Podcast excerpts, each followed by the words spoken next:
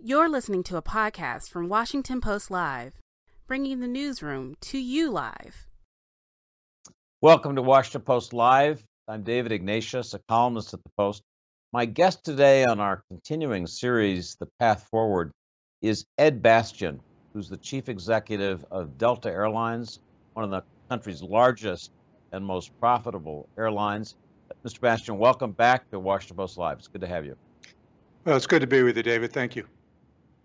I want to just note to our viewers, if you'd like to join in the conversation, ask a question that we might use uh, in this interview over the next half hour, please send questions or comments to Washington Post Live by tweeting at Post Live, and we'll, we'll take a look. So, uh, Mister Bastian, let me start with the overall health of your industry. The airlines over these last two pandemic years uh, recorded just astonishing losses, estimated by McKinsey at, at over two hundred billion dollars.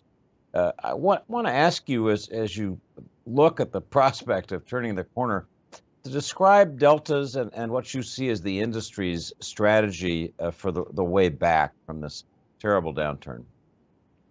Well, you're right, David. I don't know if there's an industry that was more disrupted than air travel. There may have been a couple, but when we hit the, the true bottom of the pandemic in April, literally two years ago, uh, to this week, our revenue base was down to roughly five percent of our standard operating levels. And as a result of that, we uh, have taken a, an enormous amount of steps to get our cost uh, better positioned. We certainly appreciate the support we received uh, from the administration at the time and the, the CARES Act funding to keep our employees uh, engaged and ready for the rebound.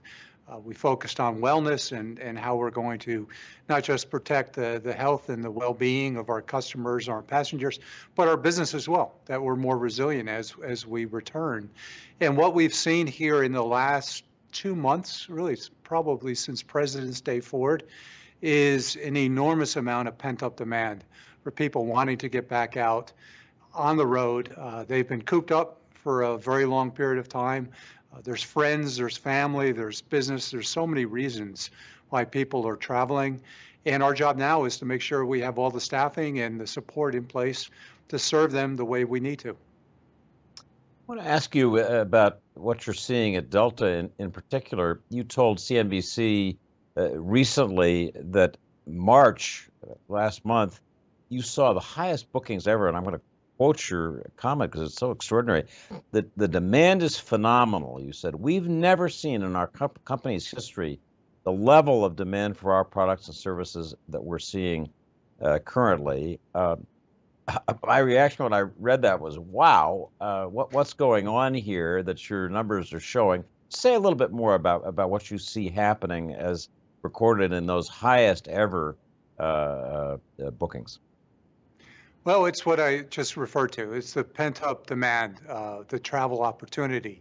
Uh, consumers for the last two years were staying home. Uh, they were spending, and the consumer uh, health of our consumers is something we watch carefully.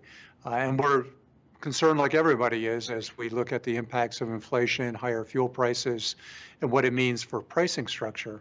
But this is a category that they've prioritized. They have earmarked money and funds to, to get back out again. Uh, they're moving funds that they were spending on service, on goods and services into entertainment and experience, and we're a main beneficiary of that. And you're right, we had the highest level of sales activity in the month of March that we had in any month, and going into April, we've seen that same level of participation continue. You mentioned the CARES Act funding that your industry got, um, and uh, taxpayers could reasonably say, as they hear this good news about demand, you know, we made an investment in, in this industry's welfare. The numbers I saw uh, added up to about thirty-seven billion dollars in, in, in taxpayer support for, for the industry. Uh, I want to ask two things. First, how crucial was that government help in keeping the air transport industry going during these tough times? And second, what should taxpayers expect that they got for their money uh, in, the, in the tax money that was uh, given to, you, to your industry in particular? Well, the, the support was critical. If we didn't have the support that we received two years ago, we would not be talking about record volumes of people uh, being available to travel, because frankly, we would have needed to disband you know, many of our workers. There'd be, uh, it'd be impossible with the revenues as low as they've got for us to keep our employees on the books. The support we received uh, went entirely to our employees. They did not go to the airlines. In fact, we had to justify based on our payrolls to the government, and that's how the, the, the funds were allocated. thirty percent of those are in the form of loans, so the, the taxpayer is, is receiving uh, and will be receiving repayment of those funds over the course of the next few years. Uh, taxpayer and the government uh, received warrants on our stock, and our stock was was really at pretty much at the bottom uh, when those warrants were issued, so there's been a nice uh, equity return as well. But the most important return they've received is keeping employees on the payroll, continuing to participate in the economy, and being excuse me, positioned as uh, services and, and uh, essential services during the pandemic were, were necessary for us to, to fly through the storm. But then even more importantly, as the world is now reopening, the U S airline industry is the best positioned uh, airline industry in the globe because of the quick steps that our government took. Looking back, I'm just curious whether there's anything you wish the government had done differently, had done better. Uh, any lessons learned uh, in your mind from this uh, effort to, to sustain your industry in very tough times? Well, I know all industries at some level uh, probably expected uh, the same kind of support we received at some at some level. But the thing I want to mention is that there was no industry that was more harmed than the air transportation system. There's also few industries that were more vital to our indus- to our nation's health and the need to continue to keep uh, the airways open, keep essential uh, workers moving to the front lines of the pandemic, to allow individuals to get to the bedsides of, of loved ones as they were suffering from COVID. Uh, so the fact that our government moved with the speed it did, I think, is a lesson to the future. There's a great role that government uh, plays. You can debate uh, the second, third uh, extensions of P S P, uh, just as I think everyone uh, discusses the impact of continued uh, taxpayer funding and support for the economy broadly. But no question, this was a great return to the taxpayers based on what the industry received, and certainly was not a bailout as it's been uh, commented upon by some journalists. I want to ask you about another uh, wild card in this uh, inflationary post-COVID environment. The particular effects, uh, obviously, of the U Ukraine war are, are part of this, and that's, that's your uh, sharply rising cost for jet fuel. Um, Wall Street Journal reported on Friday that rising jet fuel costs threatened to strain airlines' profitability just as resurgent travel demand promised relief. T talk a little bit about the, the, the cost of jet fuel, uh, how, how significant a, a burden that's going to be going forward. And I'm also very curious, uh, Mister Bastian, about, about what you and your, your economists, your analysts are forecasting in terms of Uh, jet fuel energy costs uh, out three, six, uh, ten months? Well, fuel is second only to labor, our most expensive component to our, our product and our service delivery. Uh, fuel prices, jet fuel prices have more than doubled over the course of the last fifteen to eighteen months. And as a result of that, for Delta, that's billions of dollars a year of higher cost. And for the industry, That's uh, that's probably over ten to twenty billion dollars of higher input costs that the U S industry alone is experiencing. Uh, fortunately, with the demand environment we're seeing, uh, consumers are understanding that, and it's being reflected in ticket pricing. Uh, it's one of the reasons why our revenues are up, is because our costs are also up. Uh, but over time, we expect uh, fuel prices will stabilize. Uh, we've seen rapid increases in fuel price over time. Uh, we've seen the volatility. Uh, just two years ago, they were down to ten, twenty, thirty dollars a barrel. Uh, today, it's over one hundred dollars a barrel, and not just the crude oil, but the jet fuel, which is the refined cost of the product in places like the New York Harbor, have gotten between five and seven dollars a gallon. Uh, so it's it's it's an unstable uh, marketplace. Fuel prices can't stay that high over time, uh, or else more more supply will be brought to to uh, to the energy markets for jet fuel, particularly to bring pricing down a bit. But it's something we've dealt with in the past, and we're going to need to continue to stay agile. And any sense of how soon that leveling out of fuel prices uh, might occur? Hard to know, David. I don't expect to see it change much over the next twelve months. I think there's a lot of uh, challenges, you know, we've seen with respect to uh, the uh, the Russian situation, uh, the fact that there's there's no uh, Russian supply uh, being bought uh, brought into our market. Uh, also, it's interesting because demand in China has been unseasonably reduced because of the continued COVID uh, position the country finds itself in. Uh, demand in China, as it grows, pushes energy costs higher because they take more supply to fulfill. So I think the, the, the next twelve months is going to be pretty volatile, and we're all, at, at least at Delta, we're going to do our very, very best to stay disciplined about making certain that we're, we're putting capacity into the market that we feel that, you know, consumers' Uh, uh, demand can warrant it. You know, it's ultimately going to come down to consumer demand. If consumer demand reaches a point where it says these prices are too high, I can't afford uh, the high fuel prices any longer, you're going to see probably an impact on, on supply as a result of that as well. We have a, a good uh, a Twitter question from one of our viewers, and I'm going to uh, just uh, briefly read it. It's from uh, uh, uh, go nomad travel dot com. Um, simply, what is Delta's position in fuel hedging? Do you still own your own oil refinery, and how is that investment played out? Uh, yes, we do own our own fu fu uh, oil refinery. It's in the uh, Northeast outside of Philadelphia, and it's doing very well for us. It's uh, something that we acquired about ten years ago, when was the, which was the last period of time that we saw in our industry uh, oil prices stabilizing at north of one hundred dollars a barrel. In fact, in the two thousand twelve through two thousand fourteen period in there, uh, for a series of two to three years, oil prices averaged about one hundred dollars a barrel. So we've seen this before. Uh, the refinery ensures that we have adequate supply, because back then, a lot of the oil refineries were actually being shuttered based on the high input costs that they could not pass along, the refined uh, cost onto their consumers. Uh, a lot of the refineries in the U S are geared towards gasoline production, and as you see gas prices soar, uh, refinery uh, output starts to decline. So we're glad we own our own. It, it uh, ensures that we have adequate supply, particularly for the Northeast. And we've also been quite effective at uh, being a, an efficient uh, hedge. Uh, we don't uh, hedge in the financial markets. We hedge by owning the cost of the refinery. And it, we made money in the first quarter, and we expect to make even more money at it in the second quarter.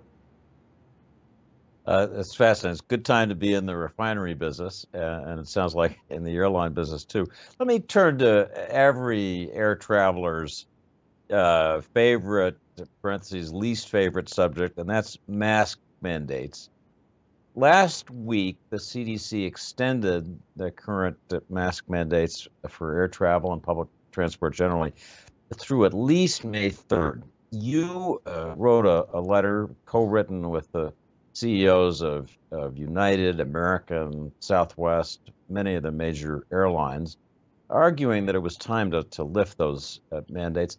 I'd be interested in, in your brief explanation of, first, what arguments you made to the government in urging that the mandates be lifted. Second, what your expectation is about whether they'll be extended further after May third. Have you gotten any indication from the government whether they might be lifted? I certainly hope this is the last extension, and we're all hoping come May third that the mandate expires and the government now puts it on individuals to make their own decisions about how they care and protect themselves uh, from any any kind of health risk rather than the government mandating it. Uh, masks are going to continue well past May third. Uh, customers as well as our employees will have the option to make their own decisions as to whether they wear a mask. I've said myself publicly, I may very well continue to m wear a mask. At least that's an option I'll always have. We'll always be smart about that. But to force customers, to force our employees, not just in the airplanes, by the way, in the airports, uh, hours and hours, an international journey, you know, tens of hours, cumulative time to wear a mask. It's, it's quite uh, restrictive, quite uh, confining. Uh, it creates a lot of frustration and anxiety in, a, in a, what, what has been a, a stressful period as travel has come back, and particularly for our employees, our airport employees, our pilots, our flight attendants, to have to work their entire shift uh, day after day after day wearing a mask, and forcing our employees also to have to police the mask activities of customers on board. We've done it for two years, and it's time to uh, to move beyond that and, and now make that the responsibility of individuals. We know we have the cleanest air of you'll see you'll find anywhere in the world, you know, rivaling a hospital uh, operating and surgery room setting. Uh, we know our planes are a, a sterile and and very very clean environment. Uh, you look at other sectors of the economy where there are no masks and many many more people gathered in closer quarters. Um, It just doesn't make sense to put our people and our customers through the stress. And that stress, candidly, is causing more harm on their emotional health and well-being than any physical reduction of COVID spread that one could ever expect that masks would stop. Let me just pursue that a minute. Um, th this uh, experience of Uh, people who were stressed, uh, uh, losing their tempers, all the incidents that we read about, sometimes that we experience when we're when we're traveling. Uh, one of your competitors likes to refer to the friendly skies. Sometimes they don't seem so friendly these days. And I want to ask you what you, as C E O of one of the industry leaders, uh, think about uh, getting a, a more civil, uh, respectful tone in in in all directions back as part of air travel. Is that going to be a problem? What what thoughts and strategies have you got to, to try to make this a, a, a more pleasant experience for your employees and for all, all the traveling public? Well, I think lifting the mask mandate will be one step towards reestablishing civility and, and normal uh, behavioral patterns on board the, uh, the aircraft as well as in the airports. You know, many of the, the, the situations you refer to, David, stem from someone having an issue with a mask, uh, another customer uh, objecting to the way someone else is wearing the mask, or uh, the response to one of our, our airport agents or flight attendants asking a customer to keep their mask in, in a better uh, a better condition and to wear it properly. So I think that's part of it. I also think as the world is returning to travel, just as the world is returning to cities, city life is coming back, restaurants are coming back. Uh, there's a there's a level of of traveler that we've seen that was not our core traveler during these last couple of years. And as business travelers, as people that are more familiar with with the travel industry and the patterns and customs and expectations of of each other travel, you're starting to see uh, the issues of the, the air rage that you refer to start to level out. So I think it's it's going to be all of the above uh, once we move through, and I think you see it in public life. I think you see it in streets, you see it in cities, in shopping malls, in restaurants.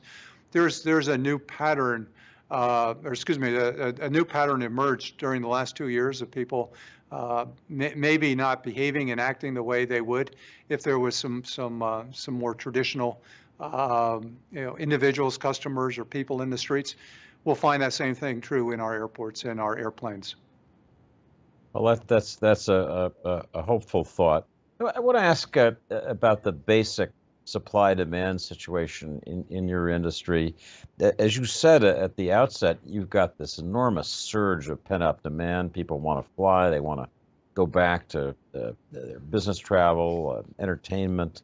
Uh, but you, you've got a limited number of, of, of aircraft and personnel to fly them. Uh, in some cases, there were cutbacks during the pandemic, which don't seem to have been made uh, fully made up. Uh, one consequence is that ticket prices are, are rising. When you've got more demand than supply, prices go up. I'm curious uh, about that. Should air travelers just expect that for a while, uh, ticket prices are going to continue to climb? But that's just part of the, the, the this cycle of, of, the, of, of the, the economic phase that we're in.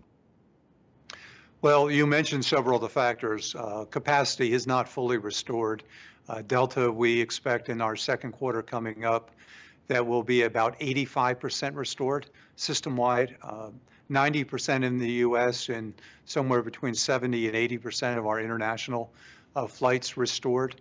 And that's not a question of us sitting on capacity that we otherwise could fly. It really is making certain that we get the staffing in place. Uh, Delta, we had over twenty thousand of our workforce retire at the end of twenty twenty, all voluntarily, and we've been getting out in front and hiring uh, individuals to take their jobs. We've hired fifteen thousand new workers to come back into the company over the last fifteen months. Uh, we have a, uh, a considerable amount of, of, of new folks that are, that are learning uh, the business, uh, whether it's on the phones or mechanics or technologists or, or flight attendants, pilots. And so there's, there's a lot of, of training going on, and there's a, there's a pipeline. So that's probably going to take another twelve months before you see the, at least the Delta, and my guess is largely the U S airline industry, being able to fully restore its service patterns and its seats back to where it was twenty nineteen. In the meantime, you know, customers have not been traveling the last two years. Uh, so there's this pent-up demand I think you're going to continue to see, not just, I think, through the summer. I think it'll go into the fall and, and the balance of the year, because there's so much consumer demand uh, that we see, and business demand is still only about seventy percent of the way back. So we've yet to see the, the, the, that same inflection for business travel, which I do think we'll see as the year uh, unfolds. So I think the demand's going to continue to be very, very high. Uh, you mentioned we've, we've incurred tens of billions of dollars of losses. So it's an industry that needs to get its health back. And to the extent that demand uh, allows for it, uh, we're, we're going to need to continue to, to keep our prices where they're at to cover the high cost, as well as offset some of the losses that we've had in the past. One aspect of this uh, supply-demand imbalance uh, and the labor shortages that, that you mentioned are, are surely a factor, is the very high number of cancellations of, of flights. It seems to be difficult for some airlines, I curious about, about Delta, to get the equipment in place when there are uh, weather or other problems that dis disrupt the schedule. Uh, just uh, uh, last uh, Monday, uh, my uh, notes say that we had two hundred seventy flights entering or leaving the United States were, were canceled. It's a, just a huge uh, number. Why is that, is that number so high, and what can be done to uh, get the equipment and personnel better in place so we don't have so many cancellations? Sure. Well, at Delta, uh, we have had our share of cancellations like everyone in the industry, but I'm also uh, pleased the fact that if you look at twenty twenty-one, our last full year, uh, our overall rate of cancellations was substantially below the rate of cancellations that we had in twenty nineteen. So our team does a very, very good job of managing down the cancellations. In fact, we led the industry and had the highest uh, rate of actual completed flights, or the lowest rate of cancellations of any of our, our competitors over the last year. Uh, in recent weeks, as uh, the winter, uh, the end of the winter season has, has, has uh, occurred, coupled with a huge surge in demand, uh, resources have been strained. Uh, there's few buffers. Our flights are ninety percent full. So when a, a flight can, has canceled in prior years, we weren't operating at this level of, of, of high demand and, and um, moderate supply. We had other seats that we could put individuals into. Uh, today, we don't have seats. We're, we're at ninety percent. We're trying to do our very best to create buffers and, and leave seats available when, when indeed a, uh, a flight gets canceled, but it's been pretty tough. Weather has has uh, conspired against us, uh, particularly in uh, Florida, where we've, we've seen in the industry a considerable number of, of flight delays and cancellations you know, through through this spring and, and late winter. Uh, the other thing is air traffic control has had the same challenges about staffing and resources and new people and experience in managing that. Our suppliers have had some of the same challenges. So this is an industry that went, David, in January with Omicron, where very few people were traveling, to March, where everybody wanted to go all of a sudden. And it's it's something that will, it's it's not what our new order will be. It's really a, a, a key step in restoring stability, getting more flights, more more equipment back into the system, but also more people trained and ready to go to serve the demand we face.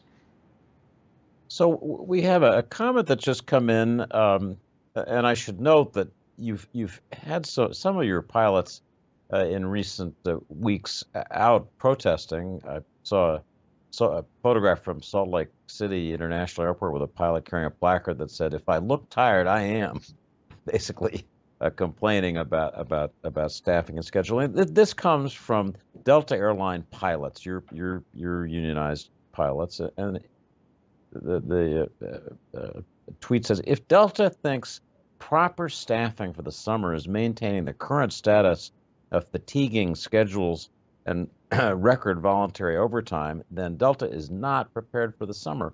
How would you answer that? Well, uh, Delta is prepared for the summer, and uh, I think you uh, can understand the frustration that our pilots are feeling. By the way, every employee in the company, myself included, feels the same way. We've been through a very, very difficult Uh, restoration uh, process and, and stabilization over the course, not just the last couple months, but the last couple of years. Uh, we're working really hard uh, as, as demand has been quite volatile to get our staffing levels where they need to be. We know in aggregate we absolutely have the right number of staff, the right number of pilots. Uh, there's nothing that Delta is doing that's in violation of any of our, our contractual uh, scheduling patterns or, or contractual obligations or safety obligations from the F A A, but it is calling for uh, the quality of the schedules not to be the same as it was pre-pandemic. And candidly, that's true of every employee in the company. We're all working hard. There's all a lot of overtime. Uh, we're, we're doing our very best to serve the demand. We haven't seen demand uh, over the last two years, and this is the time we show up and we serve that demand. So it's not, it's not, uh, it's not unique. All of the airline pilots Uh, across the industry are, are experiencing many of the same things. All of the employees across the industry are experiencing some of the same things. Uh, if a pilot is tired or fatigued, they know, and they have a they have a, a, a call that they make and a, a report they file that, that there's no questions asked. Uh, they can they can uh, they get fatigue support, and uh, they're going to need to continue to work alongside us, as they are. Uh, the, the vast majority of our pilots are doing a great job there, uh, ensuring that we rebuild the airline for, for the future. Uh, the summer will be busy, but we are staffed properly. Let me ask, in the remaining two minutes we have, a, a kind of uh, uh, basic question. Pull the camera back a little bit. Since we did began doing this uh, regular series, The Path Forward, two years ago when the pandemic started, I've heard so many chief executives say things won't go back to the way they were exactly. There's a new normal now. It's a, it's a new world after the pandemic. I'm curious what you'd say about about your industry and your and your company. What's going to go back to the way it was, and what isn't? What's going to be different now going forward? Well, I, I agree with that comment, and I think that our industry will be better for what we've been through. Uh, certainly on the topic of wellness and resilience and, and vulnerabilities and risk mitigation. Uh, we've seen the, the biggest risk challenge that we've ever experienced in the hundred-year history of, of our industry, what we've just been through these last two years, and looking after uh, the health, the physical health, Uh, as well as the emotional health, uh, financial health, social health of our employees are, are things that we have, we've never really focused with the, the kind of sense of urgency that we have today that will carry on throughout the pandemic, ensuring that our product, our service levels are improved from where they had been. Uh, we, we've slowed down. There's things that we used to do and we were running really hard to try to to do all uh, be all things to all people. And I know at Delta we had an awful lot of initiatives that we scaled back and and and cut back during the during the uh, pandemic to make sure we focused on the highest priorities. At Delta, we've also taken advantage of the pandemic. As travelers return to the skies, they're going to see a brand new L A X facility that we are opening officially to the public starting tomorrow. Uh, the new terminals two and three are consolidated, that are amazing, and it's to see the ground experience where a lot of the stress resides in the system uh, being changed. We we open that opening that facility eighteen months ahead of schedule and also below budget. And we're going to be doing the same thing in June at the new LaGuardia airport that we've built. Uh, two years ahead of schedule, uh, new technologies. Uh, our planes have, uh, any of our older planes have been retired, and we continue to take planes during the pandemic. So the fleet age of our of our fleet is actually two years younger, even though chronologically we're two years older. Uh, so there's an awful lot about our industry that that's getting better. But I'd say the number one thing, David, that's going to be uh, carried on is that people missed us. People missed engaging. People missed traveling. People missed experience. The world is more, more. There's more angst and fear and dislocation over the last two years than any time we've seen in our lifetime. One of the reasons why is because our, our product wasn't being used. And I think there's a greater, much greater appreciation for being being with each other and and uniting and and, and promoting understanding and and collaboration and joy and just having a, a healthier life experience uh, that our product facilitates. And that's why I'm very optimistic that going forward, Delta, as well as the airline industry, will be in a strong position for the future and better for what we've been through. Fascinating conversation. Thank you so much, uh, Ed Bastian, the Chief Executive of Delta Airlines. We'll hope to talk with you again before too long. Thanks for being with us. Look forward to seeing you in the skies, David. Thanks for listening. For more information on our upcoming programs, go to Washington Post Live dot com.